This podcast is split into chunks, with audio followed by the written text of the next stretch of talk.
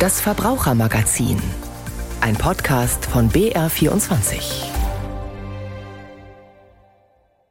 Herzlich willkommen. Ich bin Christine Bergmann und bei uns dreht sich heute alles ums Reisen, denn die Sommerferien haben begonnen.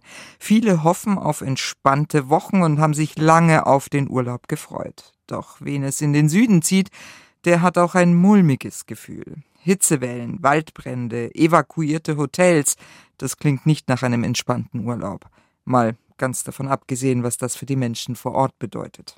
Bei uns aber soll es heute um Ihren Urlaub und vor allem um Ihre Rechte dabei gehen. Und deshalb ist Julia Zeller von der Verbraucherzentrale Bayern bei mir im Studio. Grüß Sie, Frau Zeller. Hallo. Frau Zeller, was geht Ihnen durch den Kopf, wenn Sie so die Bilder von Rhodos oder aus Süditalien sehen? Man ist tatsächlich allererst mal bei den Menschen vor Ort. Ähm, es werden ja wirklich Existenzen bedroht. Es kommen ja auch Leute ums Leben. Da denkt man sich auch wirklich, wow, das ist brutal, das möchte man gar nicht live erleben und man muss eigentlich dankbar sein, dass man hier noch nicht in der Lage ist und es wirklich bei den Menschen vor Ort, die da wirklich auch kämpfen, um zu überleben und teilweise auch wirklich die komplette Existenz verlieren. Ja, das ist natürlich die eine Seite, die ganz schlimme Seite, aber wir wollen, wie gesagt, jetzt über die Urlauber natürlich auch reden. Für die ist das auch eine schlimme Zeit. Sie wissen ja auch nicht, wie sie nach Hause kommen und was sie jetzt eigentlich tun sollen. Wenn man in so einer Situation ist, was kann man denn überhaupt tun? Also ganz wichtig ist natürlich ruhig zu bleiben, was natürlich dann auch vor Ort sehr, sehr schwierig ist, weil diese gewisse Unsicherheit ist, weil man auch nicht weiß, was man tun soll. Es ist eine andere Sprache.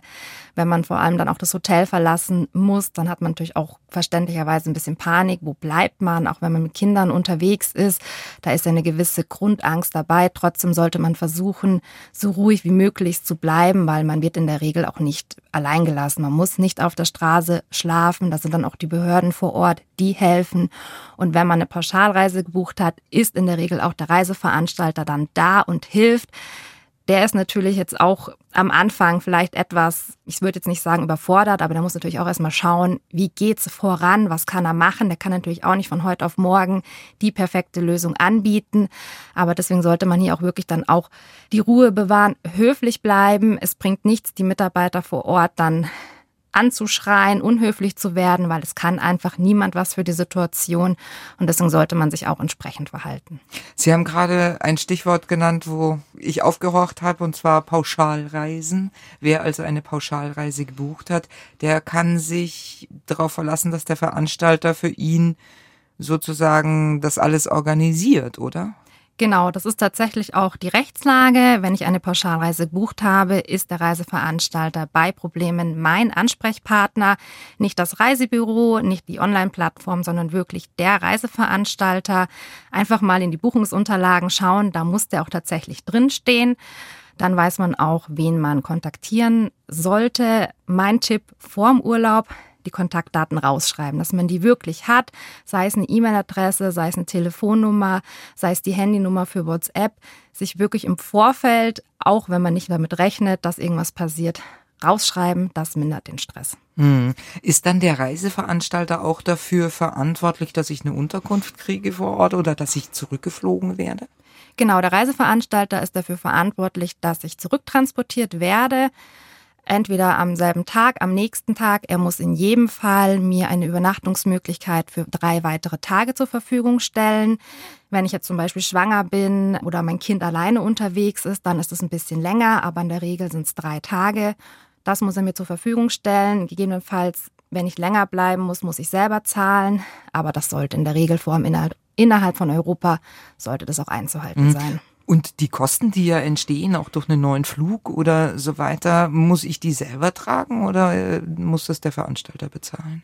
Wenn jetzt Kosten entstehen sollten, also ein neuer Rückflug oder diese drei Übernachtungen, die muss tatsächlich der Reiseveranstalter übernehmen. Für mich als Reisenden dürfen keine Mehrkosten entstehen. Das ist wirklich auch ein großer Vorteil an der Pauschalreise. Man ist hier wirklich gut abgesichert. Und wenn ich jetzt keine Pauschalreise gebucht habe? Wenn ich jetzt keine Pauschalreise gebucht habe, sondern die sogenannte Individualreise, also auf eigene Faust unterwegs bin, dann ist die Sache leider nicht ganz so rosig. Man muss sich wirklich um alles selber kümmern. Man muss wenn man jetzt einen Flug separat gebucht hat, wirklich mit der Fluggesellschaft in Kontakt treten, schauen, kriege ich überhaupt noch einen Flug, kann ich umbuchen und bleibt dann tatsächlich, wenn ich nicht einen flexiblen Tarif gebucht habe, also diese kostenlose Umbuchungsmöglichkeit habe, bleibe ich auf den Kosten sitzen. Mhm. Insgesamt auch gesehen, jetzt ob Pauschalreise oder auch individuell gebucht, wie sieht's denn mit Schadensersatz aus? Also mein Urlaub ist ja eigentlich äh, sozusagen ja perdu, ne? Da schaut's leider, das heißt leider, schaut nicht gut aus, weil keiner kann was für diese Situation. Da kann man dann auch nicht verlangen, dass man noch Schadenersatz bekommt. Aber wenn ich jetzt meine Reise abbrechen muss, ich muss natürlich nicht das Hotel noch weiter bezahlen. Also das bekomme ich schon erstattet. Wenn ich jetzt statt 14 Tage nur sieben Tage unterwegs bin, muss ich natürlich für diese sieben Tage nicht bezahlen. Aber ich bekomme darüber hinaus keinen Schadensersatz. Mhm. Und ich muss auch keine Stornogebühr dann zahlen? Nein, man muss auch keine Stornogebühr zahlen, weil einfach diese Waldbrände oder Überschwemmungen, also generell Naturkatastrophen, sind sogenannte unvorhersehbare Ereignisse. Und das sind tatsächlich Kündigungsgründe und dann muss man auch keine Stornogebühr zahlen. Mhm. Jetzt gibt's ja auch Versicherungen, also nicht nur die Reiserücktrittsversicherung, sondern auch eine Reiseabbruchversicherung gibt's ja auch. Zahlt die in solchen Fällen? Nein, weder die Reiserücktrittsversicherung im Vorfeld noch die Reiseabbruchversicherung während des Urlaubs bringen in diesen Fällen etwas, weil die greifen nur, wenn der Reisende krank wird, beziehungsweise wenn der Abbruch in der Person des Reisenden selbst liegt. Aber das ist hier nicht der Fall. Man kann jetzt auch nicht sagen, man hat jetzt Atembeschwerden oder Panik. Das zählt tatsächlich nicht. Die Reiseabbruchversicherung greift in der Regel, wenn man sich halt irgendwie schwer verletzt, das Bein bricht oder irgendeine plötzlich schwere Krankheit ausbricht, aber nicht bei Naturkatastrophen oder einfach Sachen, die von außen kommen. Hm. Was machen denn jetzt diejenigen, die ihre Reise noch vor sich haben, in ein gefährdetes Gebiet zum Beispiel? Können die ähm, aufgrund der aktuellen Lage zurücktreten von ihrer Reise oder ähm, hilft da im Moment nichts? Also wenn eine Pauschalreise gebucht hat, kann tatsächlich aufgrund der Naturkatastrophen zurücktreten mit einem kleinen Aber. Man muss einmal unmittelbar betroffen sein, nur weil es auf der einen Seite der Insel brennt, mein Hotel aber ganz woanders liegt. Das geht tatsächlich nicht. Und es muss auch zeitlich noch sehr nah sein. Also wer jetzt erst in drei oder vier Wochen wegfliegen möchte, der sollte den Rücktritt noch nicht erklären, weil sich die Situation einfach noch ändern kann. Man hofft natürlich, es verbessert sich noch alles. Die Brände können gelöscht oder vor allem in den Griff bekommen werden. Also man sollte hier nicht zu schnell handeln. Ganz wichtig ist, sich informieren und einfach mal den Reiseveranstalter kontaktieren, vor allem wenn die Reise noch weiter weg ist und einfach auch schauen, eine Lösung zu finden. Vielleicht kann man ja auch noch umbuchen. Ich denke mal, die Reiseveranstalter sind hier dann auch sehr kulant. Das ist ja auch für die die beste Lösung. Und auch ganz wichtig, auch ein bisschen Geduld haben. Ich weiß, der Urlaub steht an man möchte wegfliegen, man freut sich, man spart, aber muss natürlich auch die Situation allgemein betrachten das ist ein Dienstleister, die brauchen auch einfach ein bisschen Zeit. Die können nicht von heute auf morgen alles aus dem Ärmel schütten. Das mhm. muss man einfach auch bedenken. Was raten Sie den Menschen für ihre künftige Reiseplanung? Was sollten sie beachten? Was sollten sie tun? Also ganz wichtig, es gibt nicht diesen einen Tipp, weil man weiß einfach nie, was passiert. Waldbrände oder Beschwemmungen, die gehören jetzt leider durch den ganzen Klimawandel mit dazu. Letztendlich kann es nächstes Jahr wo ganz anders brennen, wo man es gar nicht erwartet. Wichtig ist einfach informiert zu bleiben. Man kann sich leider durch Versicherungen nicht abdecken. Man sollte die rechtliche Lage kennen. Bei einer Pauschalreise ist man ja relativ gut abgesichert. Wer jetzt aber individuell fliegen möchte oder reisen möchte, der sollte vielleicht darüber nachdenken, einfach die flexiblen Tarife zu nutzen, dass man halt einfach umbuchen kann. Ist immer eine Kostenfrage, aber es kann letztendlich dann so sein, dass ich etwas mehr zahle, dafür kostenlos umbuchen kann und nicht auf den Kosten sitzen bleibe. Muss einfach jeder für sich selber entscheiden, aber das ist das, was ich noch raten kann. Ansonsten muss man einfach ein bisschen hoffen, dass es geht. Vielleicht auch einfach das Urlaubsverhalten überdenken. Muss ich wirklich im Hochsommer in ein sehr heißes Land fliegen oder fahren? Vielleicht kann ich auch Urlaub woanders machen, aber das ist letztendlich wirklich die Entscheidung von jedem selber. Hm. Tatsächlich machen sich immer mehr Menschen auch angesichts des Klimawandels Gedanken, wie sie ihren Urlaub verändern können. In einer Studie heißt es, dass heute schon zehn Prozent der Verbraucher darüber nachdenken, wie sie anders Urlaub machen können. Viele wenden sich dann jetzt auch eher dem Norden zu. Also da müssen sich wahrscheinlich auch Länder wie Deutschland auf andere Zuströme an Touristen einstellen. Aber da müssen auch viele hinfliegen wahrscheinlich, ne? Also die jetzt nicht unbedingt im eigenen Land mit der Bahn fahren können. Dabei sollten wir ja weniger fliegen, wenn wir unser Klima besser schützen wollen. Vielen jungen Menschen liegt das sehr am Herzen. Und in manchen Familien gibt es heute schon heftige Diskussionen. Barbara Fuß hat eine solche Familiendebatte mal miterlebt. Will ich noch Servietten? Was? Ein Stück veganer Bananenkuchen, ein Schluck Fairtrade-Kaffee, dazu ein Wasser. So gestärkt starten Ulrike Bohle und Sohn Silvester ihre Urlaubspläne. Gar nicht so leicht. Seit Jahren fährt die Alleinerziehende mit ihrem Sohn im Sommer nach Elba zur Nennoma. Dort können sie günstig wohnen. Dass sie mit dem Auto dorthin reisen, ist für den 16-Jährigen schon ein Kompromiss. Dann will er zumindest bei der Fähre CO2 einsparen statt dem Schnellboot die langsamere, größere Fähre nehmen. Zweieinhalb Stunden wegen dem bisschen CO2. Das dauert jetzt ja nicht so ewig wie länger. Wir sind jetzt ja dann keine drei Stunden unterwegs. Also wieder die Diskussion. Okay, dann. Ja, aber auf der Fähre ist ja auch nicht so anstrengend. Da kann man ja sich auch mal hinsetzen und mhm. draußen sitzen. So. Mhm. Geht so. Da, schau. Da warst du noch einfach auf jeder Fähre friedlich. Ein Foto aus alten Tagen. Die blonde Mähne des damals siebenjährigen Silvester weht im Fahrtwind der schnellen Fähre. Mittlerweile hat der Jugendliche das klare Ziel, klimabewusster zu reisen und will, dass auch die Älteren und die Politik umdenken. Gerade beim Urlaub ist es halt so, dass ich finde, dass man nach Italien zum Beispiel auf jeden Fall nicht fliegen muss. Ich finde schon, dass es äh, gewisse Regelungen geben sollte, dass Flüge, dass die einfach auch teurer sind, dass man die nicht so billig anbieten darf, weil es macht einfach auch von den Kosten her jetzt keinen Sinn, zum Beispiel nach London mit dem Zug zu fahren. Da ist es einfach viel billiger, wenn man fliegt. Ja, wir müssen in der Zukunft auf jeden Fall was machen. Und ich finde, man sollte so früh anfangen, wie es geht. Mutter Ulrike lebt schon vegetarisch und Nachhaltigkeit ist ihr in vielen Bereichen wichtig. Dennoch würde sie gern nochmal mit ihrem Sohn eine Fernreise nach Costa Rica machen oder für einen Kurztrip nach Valencia fliegen. Das kommt für Silvester aber nicht mehr in Frage. Doch zu jedem Kompromiss ist auch die Mutter nicht bereit. Also ich versuche ihm sowieso sein ganzes Leben entgegenzukommen. Deswegen auch da. Aber bei dieser Geschichte, dem, dass man auch zum Beispiel nach Elba mit dem Zug fahren könnte, das, ich, das ist absolut unmöglich, weil auf Elba selber die Verkehrsmittel nicht so ausgebaut sind, dass man einfach auch einkaufen könnte beispielsweise. Und es geht schneller, es geht nicht so viel Urlaub auf der Strecke verloren. Man kommt erholter an als mit dem Zug, ja. Ganz auf Elba verzichten kommt für die alleinerziehende Mutter nicht in Frage, denn die Nennoma in ihrem Haus besuchen ist schon Tradition. Zudem ist es ein bezahlbarer Urlaub. Der 16-jährige Silvester hat seine selbstgesetzten Klimavorgaben in puncto Urlaub für dieses Jahr schon ausgeschöpft. Mutter Ulrike ist im Konflikt. Mit ihrem Sohn wird sie außer Elba keine Reise mehr machen. Zurück daheim blättert sie in einem Fotoband. Ein kegelförmiger Berg mit weißer Spitze, der Kilimanjaro. Ihn zu besteigen, das ist der Kindheitstraum der 55-Jährigen. In wenigen Monaten beginnt ihr Sabbatjahr. Das wäre die Gelegenheit, doch die Diskussionen daheim haben sie verunsichert. Ich habe bestimmt ein wahnsinnig schlechtes Gewissen, weil es ja wirklich nicht unbedingt notwendig ist, das zu machen. Und jetzt habe ich eben zehn Jahre auf ein Sabbatjahr angespart und da war eben der Plan, zum Kilimanjaro zu reisen, in zu besteigen und dann eben weiter zu reisen nach Sansibar. So für eine Weile. Es ist ein Traum und den will man wahr werden lassen. Und das droht zu scheitern. Und Sohn Silvester? Er plant einen sechsmonatigen Auslandsaufenthalt in Neuseeland an einer Schule direkt am Meer.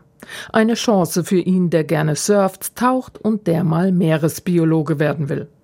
Doch wie passt das mit seinen Klimazielen zusammen? Bis ans andere Ende der Welt zu chatten und dabei Unmengen an Kerosin rauszublasen. Eigentlich war der Plan, dass wir nochmal eine Langstreckenreise machen, die Mama und ich zusammen, aber seit ich mir das dann mit Neuseeland überlegt habe, habe ich halt gesagt, das mache ich dann nicht mehr. Also ein schlechtes Gewissen habe ich nicht. Ich bin jetzt seit fünf Jahren nicht mehr geflogen und ich denke, das ist schon in Ordnung und dann werde ich auf jeden Fall auch diesen CO2-Ausgleich zahlen. Für den Ausgleich spart er jetzt eifrig sein Geld. Auf unserer Internetseite hat Silvester dafür ein bisschen Schelte bekommen, weil er, obwohl er das Fliegen so kritisiert, selbst nach Neuseeland fliegen will. Aber er will ja den CO2-Ausgleich zahlen. Julia Zeller von der Verbraucherzentrale Bayern. Was ist denn das genau? Also Fliegen ist ja wirklich die mit umweltschädlichste Reiseart und es gibt durch diesen CO2-Ausgleich, durch diese Kompensation die Möglichkeit, die Emission, die verbraucht wird, auf einer anderen Seite wieder einzusparen. Das heißt, ich kann mich an Unternehmen wenden, manchmal bietet es auch die Fluggesellschaft direkt an. Ich zahle einen gewissen Beitrag und mit diesem Geld werden dann klimafreundliche Projekte gefördert, wo der CO2-Ausschuss, den ich verursache durch das Fliegen, wieder eingespart wird. Also dass es letztendlich dann eine Nullnummer ist. Sie haben schon gesagt, manche Fluggesellschaften bieten das automatisch an. Kann ich mir sicher sein, dass das Geld da wirklich sinnvoll eingesetzt wird? Da sollte man sich wirklich dann bei der Fluggesellschaft genau informieren, vor allem auch, was die tatsächlich machen. Es gibt manche Fluggesellschaften, die haben synthetische Kraftstoffe, also die von Haus aus weniger CO2 dann verbrauchen. Es gibt aber auch Fluggesellschaften, die arbeiten mit so Projekten zusammen. Da sollte man sich wirklich davor informieren. Ist es ein Projekt, was ich fördere? Ist es etwas, was ich unterstützen kann? Oder halt dann lieber überlegen, möchte ich was anderes? Ist mir, dass man die Wälder wieder aufbaut, ist mir das wichtiger als erneuerbare Energien? Oder sind mir die erneuerbaren Energien wichtiger?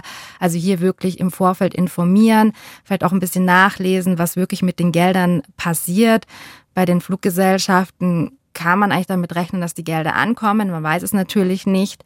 Wenn man jetzt einen externen Anbieter nimmt, es gibt ja im Internet sehr, sehr viele Anbieter, sollte man auch wirklich schauen, ist es was Seriöses? Wollen die nur mein Geld? Betrüger haben wir leider überall. Ist es jetzt nur eine Scheinfirma oder nutzen sie nur einen Bruchteil? Also wirklich gut im Vorfeld informieren, dass das Geld dann auch wirklich ankommt, weil sonst kann man es fast auch wirklich lassen. Herzlichen Dank. Julia Zeller war das bei uns im Verbrauchermagazin heute von der Verbraucherzentrale Bayern. Danke fürs Kommen. Sehr gerne.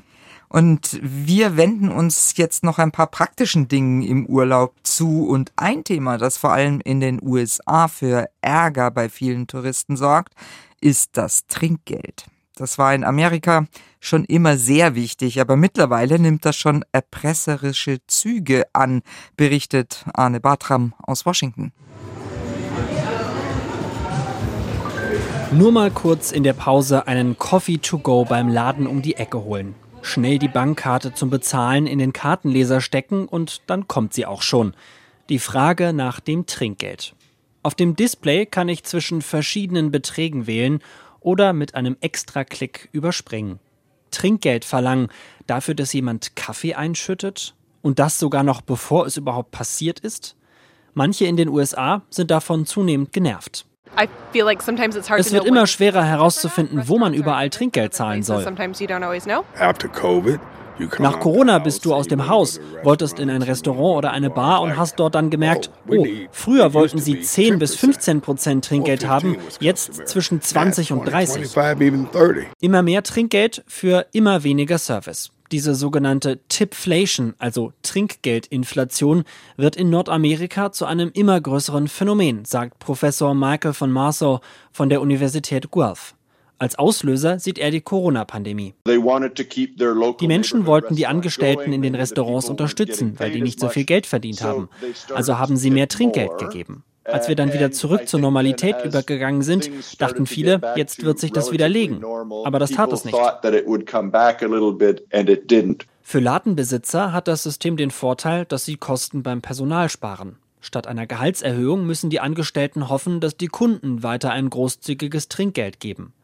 Dabei hilft, dass in Nordamerika immer häufiger mit Karte bezahlt wird, erklärt Professor Michael von Marceau.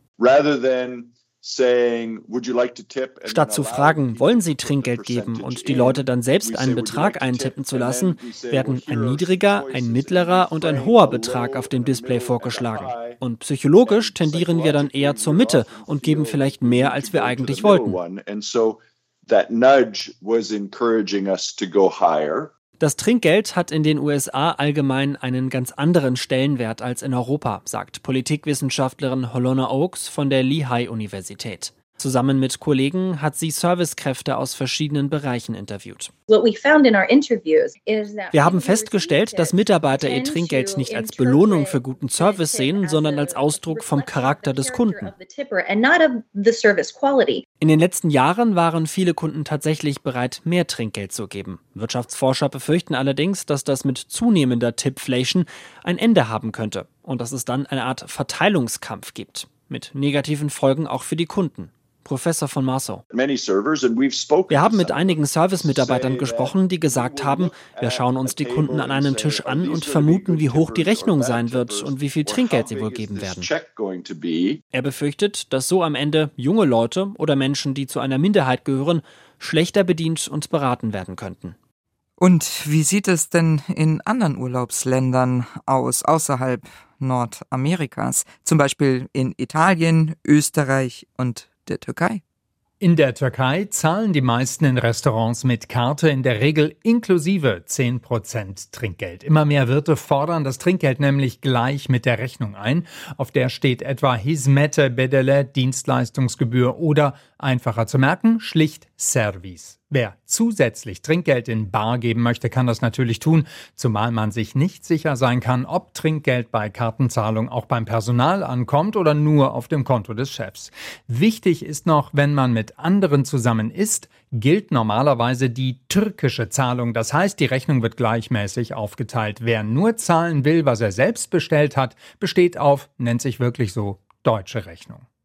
In Italien sollte man im Restaurant auf jeden Fall Trinkgeld geben, wenn man vom Service nicht ganz enttäuscht war. Zehn Prozent sind in Ordnung, wer besonders zufrieden war, darf auch etwas mehr geben. Allerdings aufgepasst, wenn die Bedienung Il Servizio schon mit auf der Quittung steht, wird Trinkgeld nicht erwartet. Trotzdem freuen sich alle, die bedienen drüber, wenn es noch etwas obendrauf gibt. Sehr viel lockerer sind die ungeschriebenen Trinkgeldregeln in den hemdsärmeligen Pizzerien. Ein paar Euro als Aufmerksamkeit sind hier okay. In der Espresso-Bar morgen ist freundlich, wer 10, 20 oder 50 Cent neben den Cappuccino oder den Cornetto legt. Im Taxi ist Trinkgeld absolut unüblich. Am Strand dagegen freut sich der Banino, wenn er einen Euro extra bekommt fürs Aufstellen des Sonnenschirms. Trinkgeld geben in Österreich, das läuft genauso wie in Deutschland. Zehn Prozent sind guter Brauch, wenn man zufrieden war. Wenn man begeistert war, geht auch gern mehr. Überall. In der Wirtschaft, in der Bar, im Taxi, im Wiener Kaffeehaus. Gibt aber auch Ausreißer. Wenn der Herr Oberkellner erst beim zehnten Mal winken kommt und dann ungnädig die Rechnung auf den Tisch fallen lässt für eine Melange und einen Kaiserschmarrn aus Backpulver, für den der Kaiser ganz sicher seinen Namen nicht hergegeben hätte, dann darf's auch mal nix sein. Schon aus pädagogischen Gründen finde ich, auch wenn's nix nützt. Dann aber auch im renommiertesten Kaffeehaus am Stadtpark. Aber ein kleiner freundlicher Tipp doch noch. In den Beiseln freut sich die Bedienung, wenn sie Trinkgeld Cash auf den Tisch legen auch dann, wenn Sie mit Karte zahlen. Trinkgeld in den USA und in anderen europäischen Ländern. Also ein bisschen was, wenn man zufrieden ist, sollte man schon liegen lassen. Und das war's für heute von uns. Am Mikrofon war Christine Bergmann.